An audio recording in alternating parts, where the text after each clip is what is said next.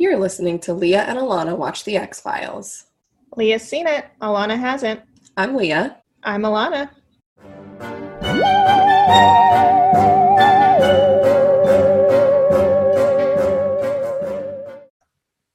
Well, welcome to the 12th episode. Um it's called Aubrey and it's pretty fucking intense. It is pretty intense. And it's called Aubrey because of the city that it's in, not Mhm. because of any of the characters, which is surprising. I definitely thought that it was going to be the woman um that this episode is about, but it is not. Her name is BJ and the town's name is Aubrey. Yeah, it would have made sense if Aubrey was her name, but that's not what they decided to do. I do want to say at the top of this episode, especially because I think it was last week we talked about, you know, are there women writers on the X Files? Well, this episode, Aubrey, was written by a woman. Her name is Sara B. Charno. And this was her first contribution to the X Files. So this was the first time that she wrote an episode and it was like reviewed and edited by it seems like from what i could find all male writers that like contributed to to it after she wrote the first draft but this episode was written by a woman and i think that's interesting to think about It is interesting to think about and I'm not going to do this research because I like my claim that um there are no women in the writers room of this show up until right now. But you know, maybe this is the first time a woman wrote an episode. I, you know, I don't know. But um I know I could find out and I'm not going to. I'm going to live in ign- ignorance. yeah we could definitely do a research here but we're just choosing not to beyond this episode beyond what sara wrote It's just that It like is- I don't want to be disappointed, you know, in the women if they Yeah. contributed to a, a, a poor episode. Sure. Yeah. I don't think that it's likely that there were a lot of female writers, regardless. And since this was Sara's first contribution, it's not like she was, you know, writing episodes before this, which isn't to say there aren't other female writers, but uh, I think that this one felt more like it had a female perspective than a lot of the episodes do. I think you're right. And I do and I think I feel like that was evident in that like BJ was a pretty complex and like dynamic female character which is not common. Yeah, she definitely was. And there were kind of some interpersonal dramas going on within the episode. And Scully even says, at least once, if not several times, when she picks up on something that's going on with BJ, she's like, a, a, a woman knows these types of things um, because Mulder doesn't pick up on it, yeah. which is interesting. It's interesting, and I think it's mostly just that like it's like a nice way of saying that like men are unaware or not paying yeah, attention. definitely. like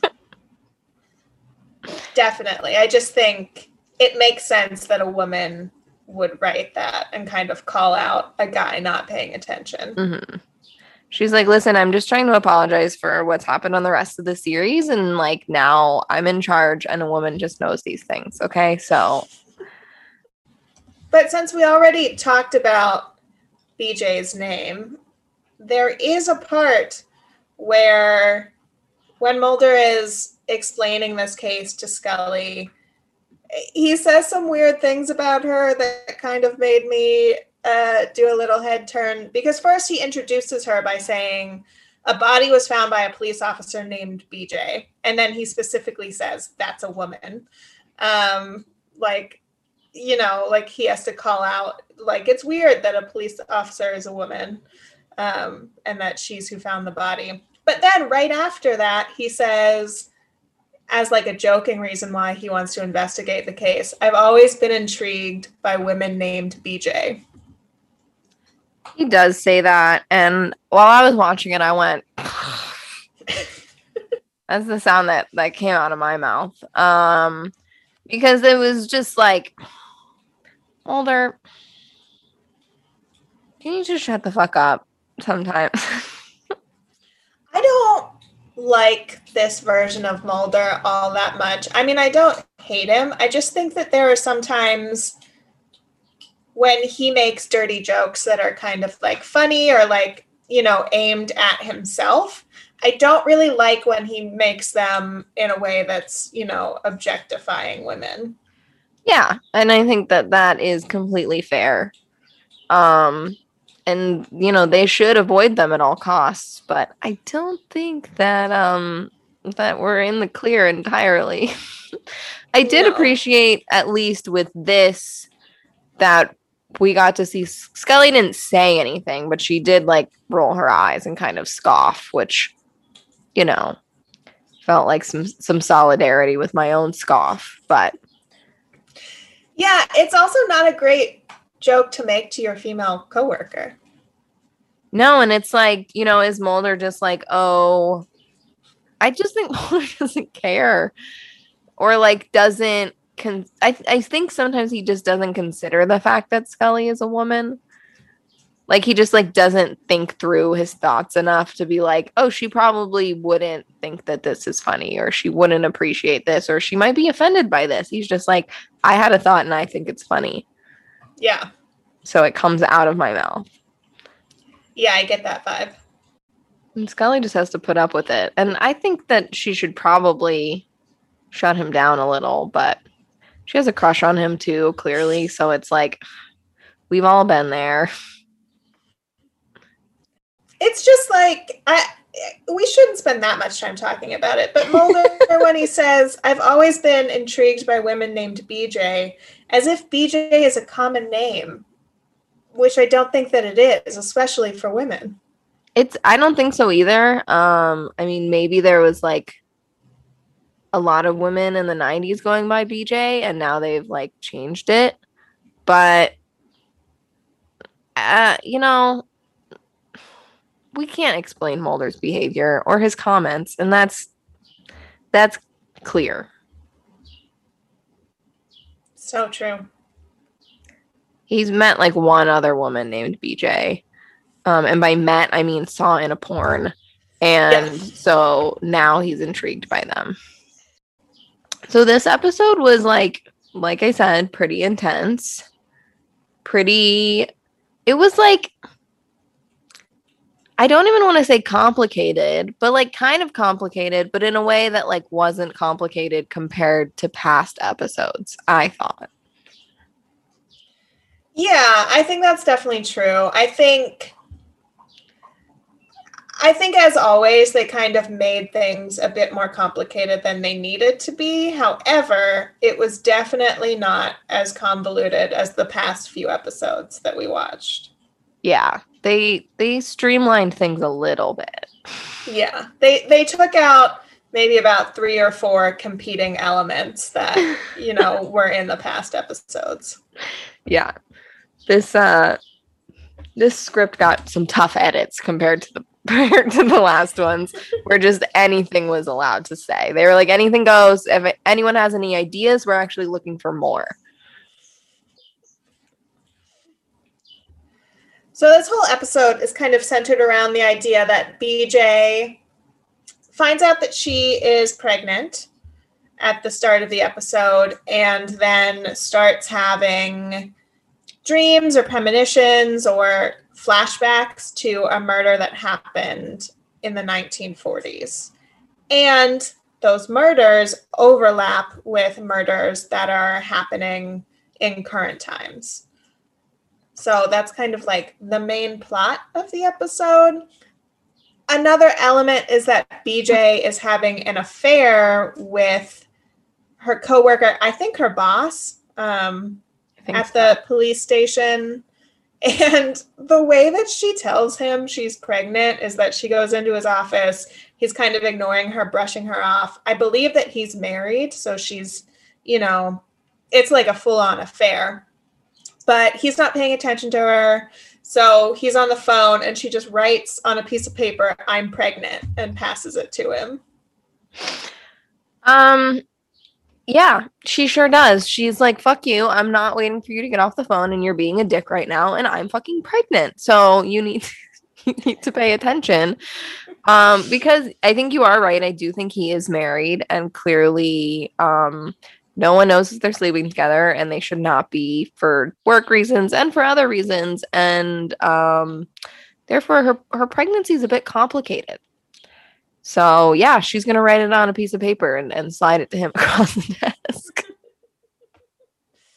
And then he gives her, I think it's an address for a place to go so that they can meet up and talk. And she's like, What is this, a motel? And he's like, It's just a place we can talk. And then the next scene is her going to it. And it is indeed a motel. Yeah, it is indeed. And, but it's also like, why is like, why is she so offended that it might be a motel when like they are literally having an affair? And like, of course, need to talk somewhere that's not at work. Yeah, I think it's probably just a general uh, annoyance that she's treated in that way. Like the best that he can give her is a motel. And yes, they're having an affair, but I'm sure that idea that she's, you know, to the side of everything in his life is something that bothers her, even though it's something she's kind of participating in and being complicit in. Um, I'm sure that it's annoying to her. Yeah, I mean that is fair. It it, it would be annoying. I don't know, however, why they couldn't go to her house. Uh, You know, I don't know either. Aside from well, and not not. I guess I wondered like when they were having an affair, where were they sleeping together? Was it motels? Was it at her place? Was it like he can't be seen going to her house and that's why he can't talk to her there? Like what is what what's the dynamic? What what's the norm? Yeah, I guess that's probably it. I mean, it doesn't seem like it's a huge town, so maybe he can't be seen going to her place. Her kind of immediate, like, is this the address for a motel? Tells me that they've probably gone to motels before. Mm-hmm. Yeah. Well, boy, I was gonna say something else, and then I was like, so much just happens in this episode. It's like the pregnancy. I don't want to say it's insignificant, but there's just so much more. There is, and by the end of it, it's kind of unclear how much the pregnancy is actually affecting things. Like, we just literally don't know how it caused what happened to happen or if it had any effect. Right. Like it, they kind of set it up where it might. And even by the end, you're like, well, maybe, but also maybe not. So, in Yeah. classic X Files fashion, we have inconclusive results. As always.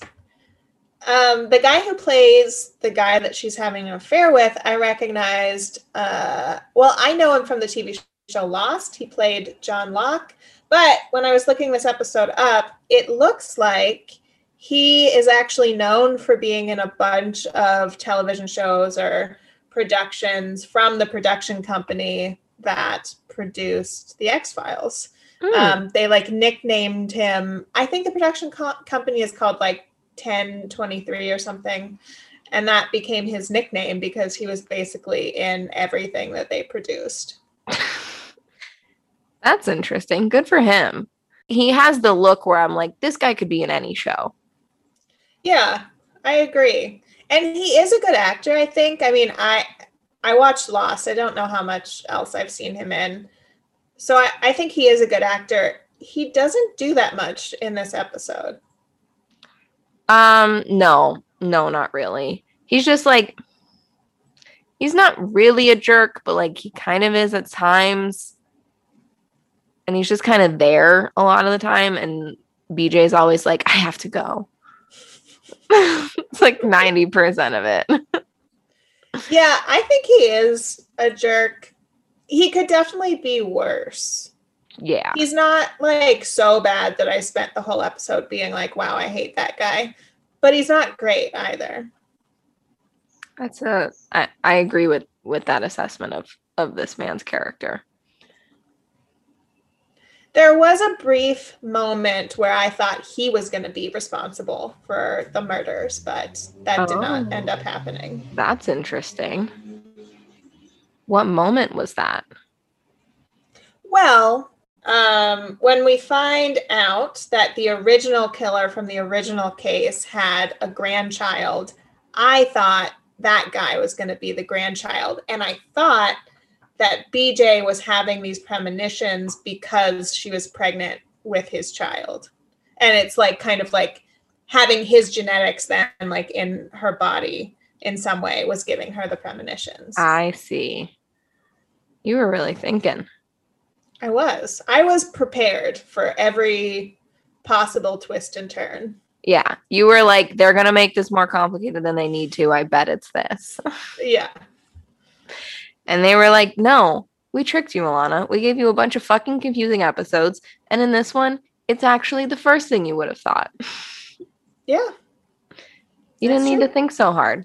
I have a question. This isn't really a question, it's more of an observation. I just want to say that at the beginning of the episode, when BJ has her first vision of the past hmm. murder and she ends up in a field digging up uh, the body of the detective who was murdered in the 1940s, she's out in the field and she's confused and she's like yelling. And there's also like a bright white light that seems to be coming from the sky i thought. And it looked like a like a alien like ufo light i think it was actually probably her car headlights now that i'm thinking Yeah. about it but it looked distinctly like it was coming from the sky Yeah, I thought the same thing. And at that moment, I was like, I don't think there's like aliens in this episode, but it really seems like they're trying to tell us that that there is. Um, but I think you're probably right that it was car headlights because that's kind of the only thing it could be. But it was it was I think a poor choice of um, lighting for a show that is about aliens. agreed it definitely looked like an alien light their their you know average viewer is going to assume that they're implying that there's aliens here but um I mean, maybe they were. Maybe they did it intentionally again to confuse us and to be like, we're going to make these people think this episode is about aliens and it's not going to be. That's That possible. seems like something they would do.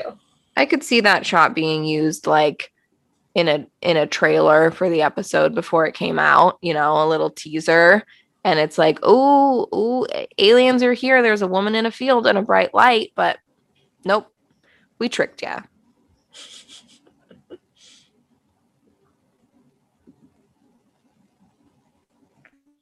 So, an interesting thing about the case from the 40s and the current murders that are going on is that the um, serial killer would carve sister, or in one case of the body she found, brother, into their chest and then like splattered the walls with their blood and, and write the same thing um, which is just fucking scary.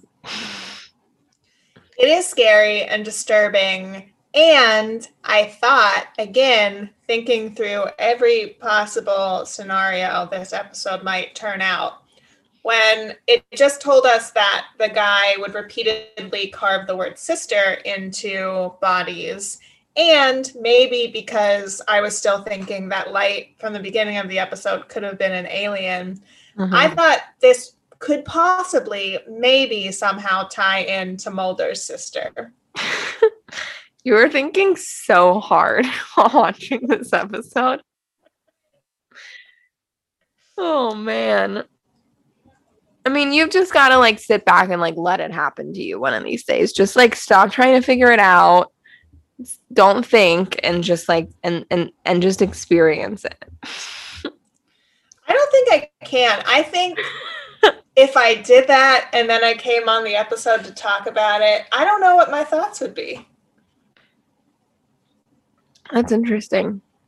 Yeah, you'd be like, you guys have nothing to say on this one.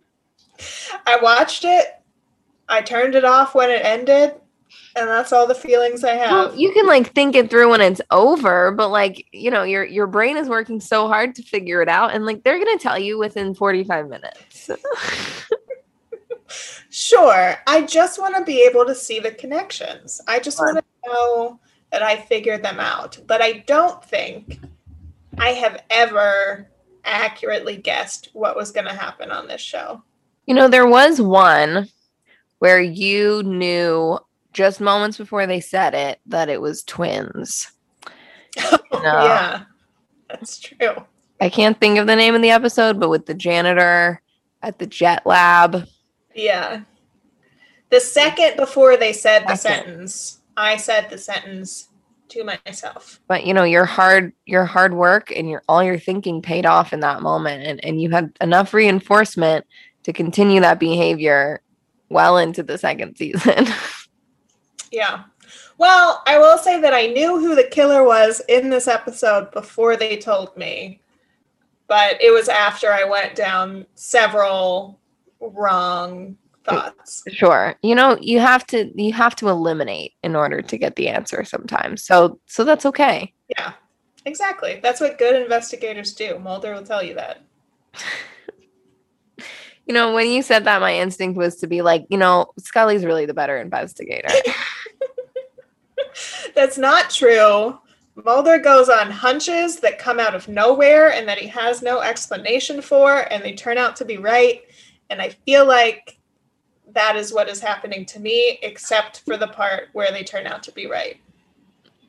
Well, as we've said before, there's you know there are times when Mulder's wrong, um, but you saying that reminded me of a scene in they're driving and Scully's talking about how maybe due to some unconscious thing, this woman just like had a hunch about something, something, something, and um tried to say, you know, that like that that's what Mulder's like, and Mulder was like, I I never have hunches. he was like, no. That scene was cute. I liked that. It's pretty sweet. And yet, like, I I thought it was just you know the rest of this episode is Mulder just acting on on insane hunches.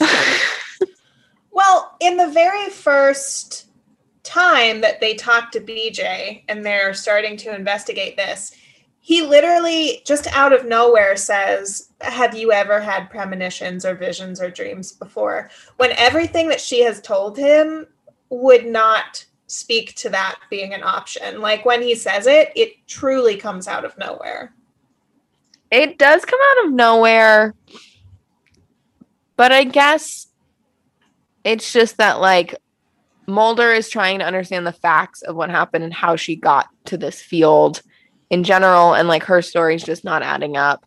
And like obviously it is random and it is a hunch for that to be what he thinks is happening, but like you know, basically he just knows that something weird is happening because she's not telling the truth about why she was here and like his instinct isn't that sh- she killed this man who, you know, they later kind of find out was murdered in the 40s, but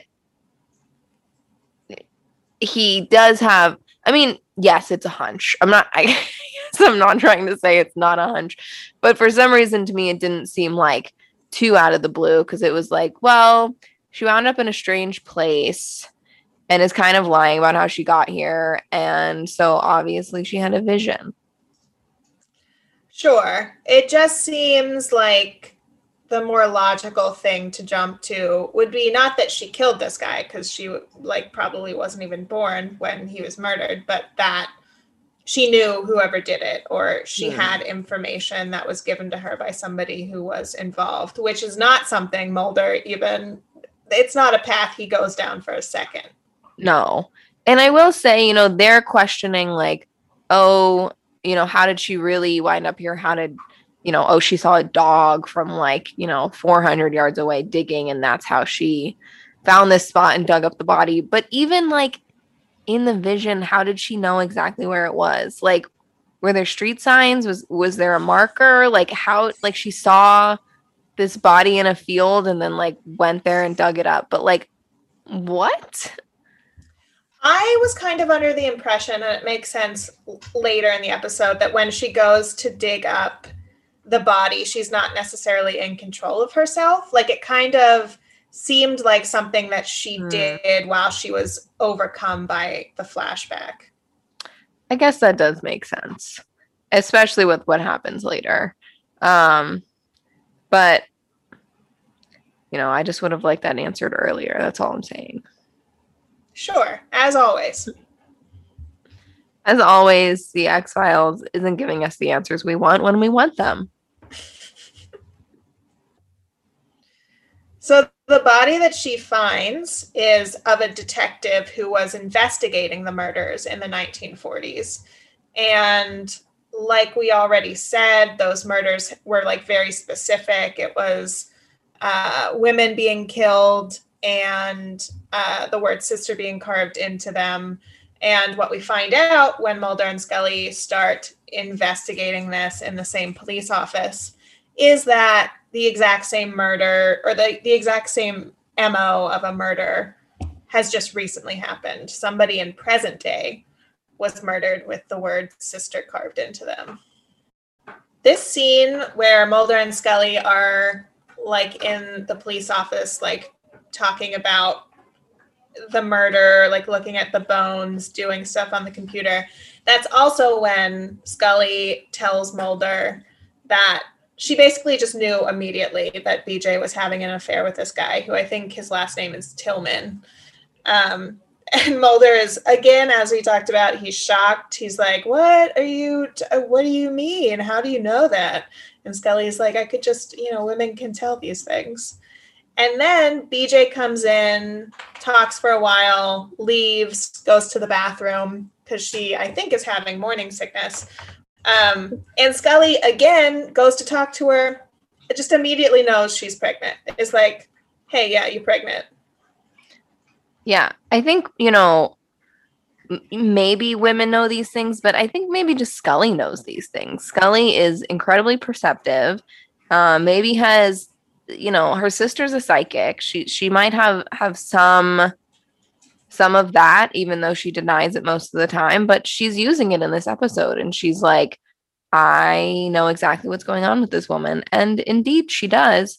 And when she's talking to her about it, she's like oh i know it's complicated um you know i've i've had feelings for for people i've, I've worked with Yeah, she does say that, and that makes me laugh because obviously there's Mulder, who she obviously has feelings for, even though she won't say it. But we also know her to have a history of sleeping with not just her coworkers, but people in a position of authority over her, which is also exactly what BJ is doing. yeah that's that's why scully is so perceptive of what's going on with this woman and she's like i've seen you i've been there So Scully is talking to BJ in the bathroom. She goes back into the office with Mulder. Immediately, not even a second of a breath in between, she tells Mulder that BJ is pregnant. And BJ walks in like a half a second later. So Scully basically just ran to Mulder to share this gossiping information before BJ comes back in. Mulder doesn't even have time to comment on it before BJ comes back in. And I just thought it was so funny, but also kind of cute that they're just kind of gossiping together. Yeah she's just gossiping in that moment. Like that's all it is. It's not really important information for mulder to know at this point i don't think. It doesn't seem like it. And also yeah like that woman left the bathroom right behind scully and she literally walks in right after and it's like scully come on. She's like ooh i won't tell anyone except for mulder. Doesn't count if it's mulder There's a point where I think that Mulder and Scully are talking about the possibility of what could be happening here, how BJ knew what she did. Um, and maybe even at this point, BJ has opened up and told them that she's having dreams, like nightmares about a woman being killed. And Mulder says something uh, the line is like dreams are answers to questions we haven't figured out how to ask, which I really liked that. And I like that concept of dreams. I don't think that it's necessarily true of my dreams most of the time, but I wish that it were. I agree. And I think I think I have had some instances, some dreams where I felt like that was the case. Um, but not often. Same. Most of the time that is not the case. But there's like a handful of times where I'm like, that was something I was afraid to ask and now I know. Even though do I? I don't know, maybe, maybe not, but you know, I feel satisfied enough with my dream answer. Yeah, I really like when my dreams are like a clear, decipherable overlap with something that's going on in my life. Maybe not necessarily about that situation, but like a metaphor for that situation I can easily decipher. It just rarely ever happens. Yeah. Usually it's a bit more complicated. Sometimes to the point where I'm like, I'm not even going to try and break down why that might be connected to what's going on in my life because I just, I don't have the energy. It's too much work. And if your dreams wanted you to know something, they should have made it easier to figure out. That's, you know, that's completely true. they um they know for next time now that if I really need to get the message, they'll just fucking come out and say it. Yeah. Instead, they're like, she's not ready. So just give her a sign. She's not really gonna think about it. That's the dream council in my head. That's I imagine there's discussions, you know, scripts are pitched, there's edits. It's it's a long process. Yeah, of course. That makes a lot of sense. I think it might be the same writers as the X Files, being that they're usually extremely complicated and convoluted. Another thing you need to talk to Chris Carter about. Yeah, seriously, dude. My dreams, can you just get to the fucking point? But that's mostly the question I think that this episode is asking for a long time, or maybe not necessarily asking, but wants us to not know, which is is she having dreams or premonitions? Is there something else happening here? At one point, she seems very awake and she sees the killer from the 1940s as he looked in the 1940s and and we're led to believe that he kind of attacks her. And at that point i was like is this a ghost? But that doesn't really make sense because that guy is still alive and an old guy now. Um, so it's kind of uh, this question of like what's happening here? And it turns out to not be about dreams at all. She's not actually having premonitions I guess not really. But she she yeah, she's having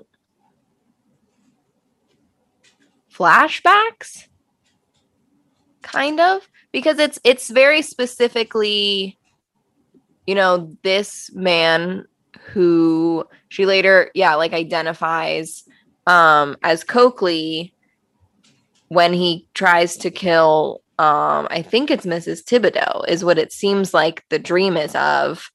Um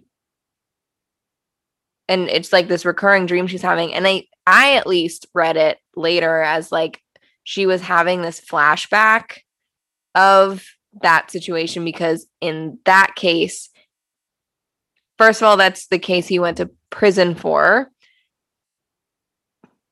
but he did not kill her I actually don't think that's the dream that she's having. Maybe at some point, but I know that whenever they find the body of the woman who has just been killed in modern times, she says, That's the woman from my dream. Mm. So I think she was having a dream about the present day murder, which isn't actually a dream because what we find out, like the reveal of this episode, is that she is committing the modern day murders. And I think it was her remembering what she did. I guess that's true. The only I feel like, yeah, maybe the dream is like a couple of things combined, or like because she's seeing this man, and then she also sees the symbol for like the 1939 World Fair, which would also be connected to the past murders and not the present ones.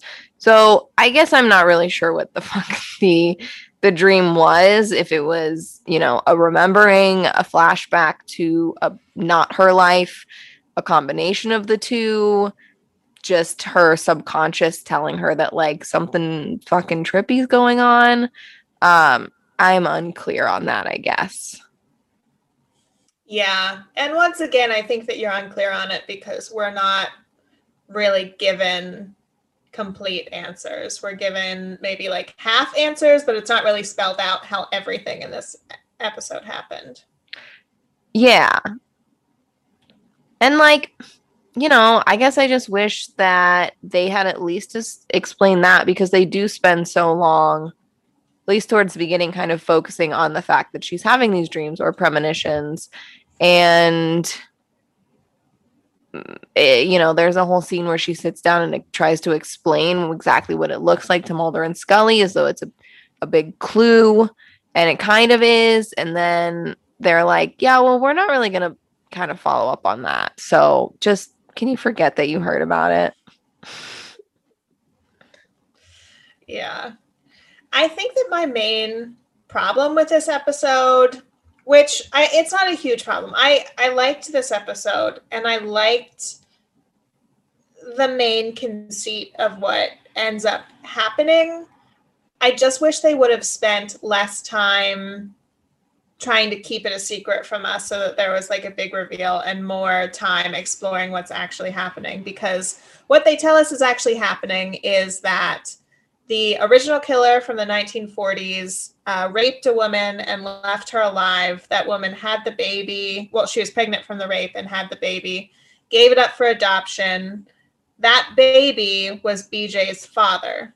And the conclusion that they come to is that BJ is committing these murders, not necessarily consciously, but as like an aspect of genetic memory. Basically, what her grandfather did lives inside her body, and her body is kind of just on autopilot reenacting it in present day, which I think is really cool and interesting. And I like that concept a lot. I just wish the whole episode could have been about that as opposed to like leading us down other possibilities. Yeah, they seem to like to do the kind of fake out thing in this series unclearly. But at times, you just gotta wish that you're like, okay, this is a cool concept. Why don't you just take the time to explore this? Because if they did that, they could tie in, you know, I'm sure Mulder's seen other cases where this is and you know what's going on and and they could actively explore a theory like this instead of just like throwing it in as um you know like an explanation um to the point where they literally Mulder just kind of like throws out this thing and Scully's kind of like what? And he's like Scully can't you see? And just like it's like well no you like have we haven't been talking about this this whole episode. Like why would what do you mean? And instead they could have been talking about it the whole episode and it would have been probably pretty interesting but instead it is it is just a twist and a cool one but one that they're not quite giving enough attention to Yeah. Whenever Mulder is giving this explanation, he starts talking about how when he was a kid, he would wake up to hearing his dad eating sunflower seeds. And then he kind of poses the question of Do I like sunflower seeds because it's like in my biological nature? Um, which I think is what he, I think that's what he is saying is true. I think the other aspect of this is Do I like do I like sunflower seeds because I saw my dad eating them all the time and it reminds me of my dad, or I started eating them because it was around the house? Like the question really is like nature versus nurture, behavior versus environment. But throughout this episode, they really only give us really the nature side, that it's like biological and not there's no kind of argument for it being environmental. mm-hmm. Yeah. Yeah, they do kind of touch on that nature versus nurture argument, which was interesting. And I think I mean, I tend to side with um, nurture, but that's not to say that I don't believe in this concept of kind of like biological predisposition or like kind of like genetically passed down trauma. In this case, it's more behavior than trauma, but it's probably based in trauma. um, because I think that that definitely is possible. And like clearly in this episode, this nothing in this woman's like actual life in her experience in her environment has led to her being a murderer other than the fact that her um grandfather was one and she's not even acting as herself she's acting quite literally as him Yeah, exactly. I really like this idea of genetic memory, and I kind of looked it up a little bit to be able to give more information behind it. So, like the the official definition of it is a memory present at birth that exists in the absence of sensory experience and is incorporated into the genome over long spans of time. So basically like things that happen to our ancestors affects them biologically. And then that kind of biological difference is passed to us when we're born. Um, and i also found some information about how uh, they've tested this theory on mice and found out that mice who were trained to fear a specific smell would pass that on to their offspring. Um, and scientists in general believe that this like genetic memory could be linked to phobias to exa- anxiety to ptsd and other uh, neurological disorders. And we already know that like substance abuse problems and things like that are genetic and can be passed down. Um, and i just find all of that like super interesting. So i was happy that they mentioned it in this episode Yeah, absolutely. And thank you for doing that research and providing us with a little background on um this more so than than Mulder ever could have. Much more eloquent. He's just like, "No, don't you see?" Take that, Mulder. Sunflower seeds. Doesn't that just explain it all? That's why I like sunflower seeds. But I also think that when you look at this episode, and again, I don't think that they really explore this that much and they could have done a better job of it. But when you look at this episode through that lens of generational cycles or generational trauma being passed down, BJ is reenacting the murders of her grandfather. But she goes to his original victim, who he left alive, and is about to kill him, kill her, but decides not to kill her. And in that sense, what what it's also presenting is kind of BJ facing this generational trauma that she has and breaking the cycle. Um, you know, like choosing something different than her grandfather did, which again, something I find very interesting and wish that they would have more explicitly talked about. Listen, they just they didn't have the time, Alana. Okay, you know, they have they had a limit, and they decided to spend you know a good half of that exploring something that wasn't even happening, because that's just that's just how the X Files worked, and I I wish it wasn't. this is you know I don't want to say this is unrelated because it's what happens in the episode. Um, but it's just not that important. But I just thought it was kind of nice to see Mulder be the one, you know, with his life in in danger in this episode compared to Scully. Um, you know, I always find it refreshing when when those when those roles are are switched. Yeah, he does uh, end up in danger. BJ almost kills him, but doesn't. I don't remember why she doesn't kill him. I mean, I know that Scully and Tillman stop her. But I They- don't remember I'm not they- remembering how they stop her. they just kind of come in and we do see Scully like she's ready to pull the trigger because um BJ has the uh blade like pressed to Mulder's neck was gonna stop and then looks like she was gonna keep going. And then Cokely dies and she surrenders. She just like kind of stops and like falls back.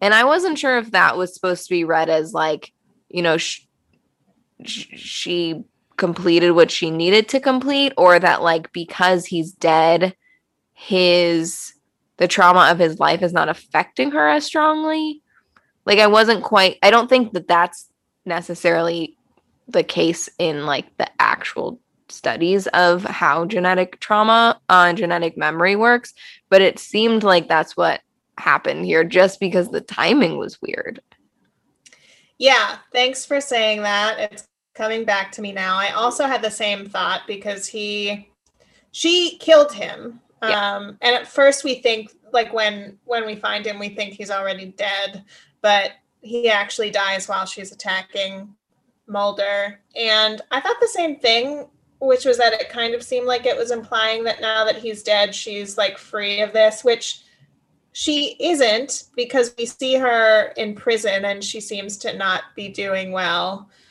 But, but it does for some reason stop her from killing Mulder. And I'm not sure what they were trying to do with that. Yeah, like she either just is relieved that he's dead or there's like a momentary lapse because clearly she's not throughout this episode she's not operating as Cokely all the time. And maybe his dying just gives her like a momentary lapse in that but that's not mm, permanent. Or maybe it is and when she's in pri- prison she's just dealing with the PTSD that she herself is experiencing from you know i'm sure if you if you kind of came to and realized that you were behaving as a serial killer who was your great grandfather and now you're in prison for murder that you might have um some shit to work through. And it could just be that that's why she's you know seems pretty unwell um, they do say she tries to self abort because she's still pregnant, um, uh, which is, you know, concerning. Um, and now she's on suicide watch in in the psychiatric ward of the prison. So yeah, it's safe to say she's not doing well. Um, but I I can't quite pinpoint if that means she is still like acting as Cokely or like um being kind of that strongly influenced by the genetic memory of his life.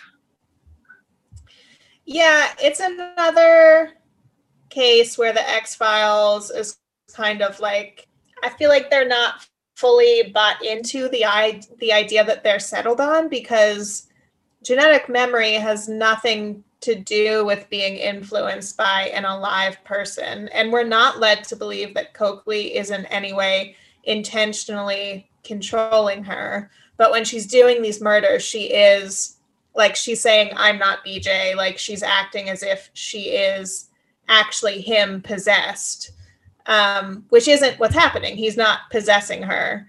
But they kind of like it feels like they're playing into that side of things when she stops because he dies but again that's not the idea they originally presented so i just feel like you know, they take concepts and they play around with them and they make them just slightly more confusing than they need to be. Yeah. I did read that, you know, they wanted to explore the concept of genetic memory in this episode, which they do. And then they were like, it also was crossed with wanting to explore like having a female serial killer. And I was like, okay, like, sure, but like maybe just that doesn't really have to because even though like i guess yes we kind of get a female serial serial killer at the end here like she's also like i'm not me i'm him. So like, yeah, she's the one doing it, but they're not really exploring the what it would mean for this to just be like a woman on her own volition acting as a serial killer. It's it, it's not even exploring that. So I was like, well, it seems like you guys just wanted to add in more shit and you, you didn't need to. You could have in, instead like not only fully explored this other concept, but like maybe more accurately explored it instead of, you know, kind of making up these other um, components that are ultimately just confusing and, and lead to us having all these questions. Yeah, exactly. And it also kind of plays into her pregnancy because we don't know directly how that relates. And Scully kind of offers the idea that BJ started acting out these murders because she was looking for somebody to blame for her pregnancy. And in the original murders that Cokely committed, I think the story was that he had been abused as a kid and was like looking for other people to blame, which is why like he would carve the word like sister or brother into people because he would be like, it's I'm not to blame, like sister's to blame or or whatever. So they kind of offer us the idea that maybe the guilt around her pregnancy triggered this, but it's just really unclear if her pregnancy had anything to do with it. Um, yeah, it is completely unclear. and um I mean, I don't know even if there's a way for us to have gotten an answer. Maybe if she had gotten an abortion, we'd know. Maybe not.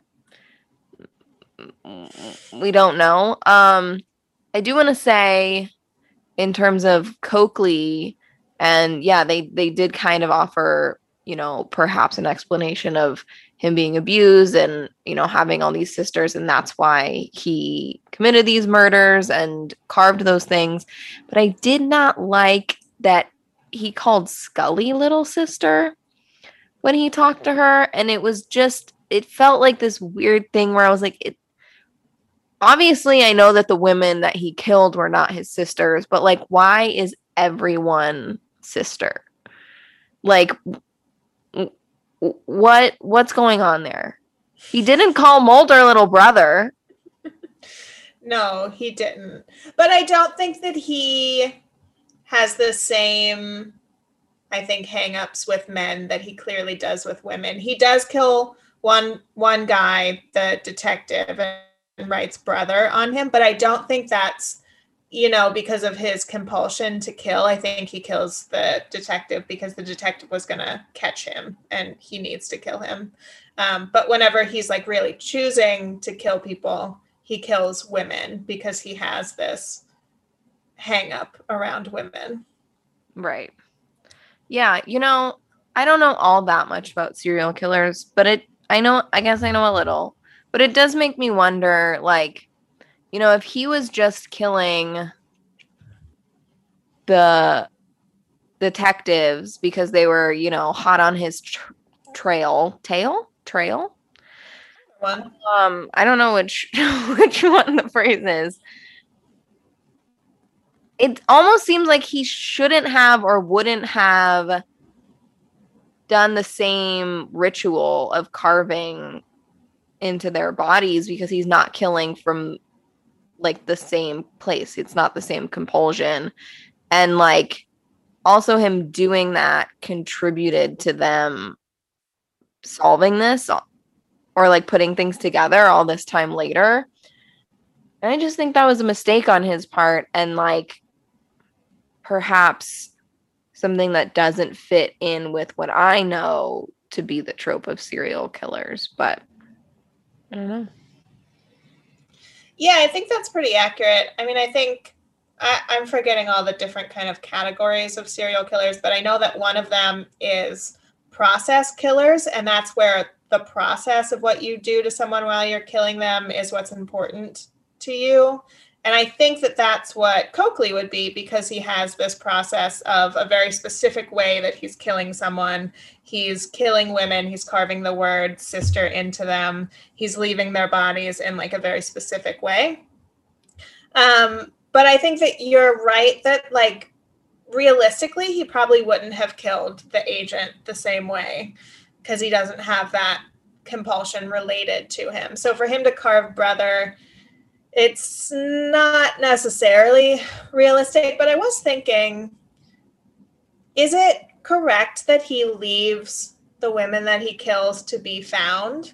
Like, I think that most of women that we know about he killed were found whereas he hid the agent i think that he intentionally was trying to like hide that evidence um, by burying it Yeah, I think that you're right that he does leave the women to be found. It's like part of the um part of the ritual and he yeah, he obviously buries the one detective out in the middle of that field and then that detective's partner is found later like buried under a house um that I think they say like Cokely had rented during that time, which was also like don't bury him in your basement but you know clearly he he was having a tough time at the time. Yeah. He really was. The other part of this episode that is kind of interesting to me and i think maybe is interesting when thinking about, it being written by a woman is that there is this whole storyline around BJ being pregnant and not wanting to be pregnant. And I can't remember exactly, but I believe at one point she tells Tillman that she doesn't want the kid, but he does want the kid. And I don't know if she's specifically saying at this point that she wants to have an abortion or if she wants to give the child up for adoption. Um, but that is like an element of this, which is that BJ is pregnant and she doesn't want to be. And maybe that's playing into what's going on with her psychologically. okay so i read that scene completely differently um i read it the opposite where and i don't i don't know at this point which which uh way is correct but we don't really get a whole lot of discussion about the pregnancy with um between BJ and the other detective. We just see a, there is a scene later though where he comes in and is he's like, you know, I'm willing to go to the appointment with you if you want. And to me, that appointment was an abortion because she's like, I don't know that I want to do that anymore. And he's like, I thought we decided it'd be the best thing for both of us because I don't really see why he would want the kid at this point. Later, he like petitions to adopt the kid. But I assume that's just, you know, she's in prison and all of this is now probably out and in the news. I mean, we we don't get into his personal life at all and the effects of that. But I don't I read that that's original scene as him and her having maybe had agreed to get an abortion and now she's like I don't think that that's what I want to do. Um but I don't know, maybe I read it incorrectly. It just seemed like why would he want this kid? Yeah, I guess it is kind of vague. And when I first watched that first scene that you're talking about where they're having a discussion, I think I also assumed that he he wanted her to have an abortion and she didn't want to have one. It just doesn't make sense at the end that he would petition for the adoption of the child um, if he didn't want the child originally. And now, you know, after she has gone through all of this and and is in prison, I don't I just don't see him choosing to petition to adopt the child if he didn't originally want it. Yeah, I guess it's just that like I don't know if maybe the option of abortion is now just completely off the table, partially because originally she didn't want it, and then partially just because she's in prison and they're like, we're not gonna do that. We're not gonna go through that process with you. Um, but I would think, even if he didn't want the kid, if he's now like, okay, well, this woman is, I don't know, seemingly insane and a serial killer and in prison for murder, that if she's going to have this baby that is mine, that he would. I mean, I guess maybe he would just be like, give it up for adoption, but it seems like I could see him being like, well, she's not going to raise it. So I will, but I guess, you know, I guess I could see it either way. Yeah, I guess it's pretty unclear. But I was thinking about the last scene of the episode where Scully is writing in her little diary. Of again, very excitingly, we haven't seen her write in her diary for a long time. But she writes, as you've already said, that uh, BJ is on suicide watch because she self attempted an abortion, which made me wonder whether abortions were available to uh, women who were in jail. And my initial feeling was probably not, just because we don't really give prisoners health care at all. But I Googled it, and what I found was that technically, legally, yes, uh, prisoners are allowed to have abortions, but it's also based on state standards regarding abortions, which are pretty unclear. Um, something that I read said most state abortion policies are written and approved without going through the administrative process, which other poli- policies are subject to. Thus, they are frequently incomplete. In fact, 14 state DOCs, so Department of Corrections, have no official written abortion policies, and others simply will not release or publish their policies, which means that whether prisoners get abortions or not is left up to the discretion of prison officials, uh, which is really upsetting. And we're shown BJ wants to have an abortion, probably asked to have an abortion, and for whatever reason was not granted one, uh, which is upsetting. It is upsetting, um, though I suppose it is not shocking. Uh, you know, of course, everything's fucked up in the Department of Corrections and in um, prisons in general, but um, it is, it, yeah, yeah, it's upsetting. It's kind of another situation where the X Files present something and they didn't go deep into it. They didn't tell us, you know, the prison is denying BJ an abortion. Although, I mean, it's obvious that she self attempted um, and now she's on suicide watch. But it is an area where I'm kind of like surprised the X Files even lightly touched on it. You know, it's because they got a woman in, a woman in the writers' room in this episode. That's what I'm saying. See what happens? Beautiful. Groundbreaking, you know, cutting edge stuff here, really risky, really calling out the people that need to be called out that, you know, in a way that that men just won't. Exactly. It's interesting. It's complex. There aren't easy answers. We love to see it. Well, we, we don't always love it. to see. Yeah. complain about it for 40 minutes, but but we do love to see it, okay? You know, we're not doing this because we hate it. Here's the thing. I believe that a woman wrote the initial script and it had all the answers that we wanted and we taught and it, you know, delved into the things that we wanted to hear more about. And then the male staff revised it and this is what we got. I think that that's the only logical explanation here. Um, obviously, the script was once perfect, and one day we'll get our hands on that original copy. But until that happens, you know, we will just continue to talk about season two. And um, next week, we have episode 13 titled Irresistible. Scully and Mulder hunt down a fetishist who collects pieces of the dead. Okay. Okay, interesting. Interesting. Pieces. Fetishist. Interesting.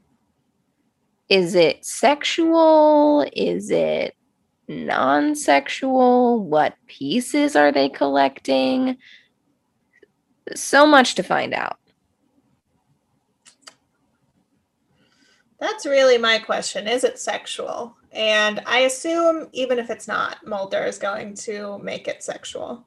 It just seems like typically fetish implies sexuality. Yeah, I think in most cases it does. So, you know, tune in next week to find out. And um aliens, if you're out there, first of all, let us know if you were in that field with BJ. And um second of all, please come get us cuz we're scared.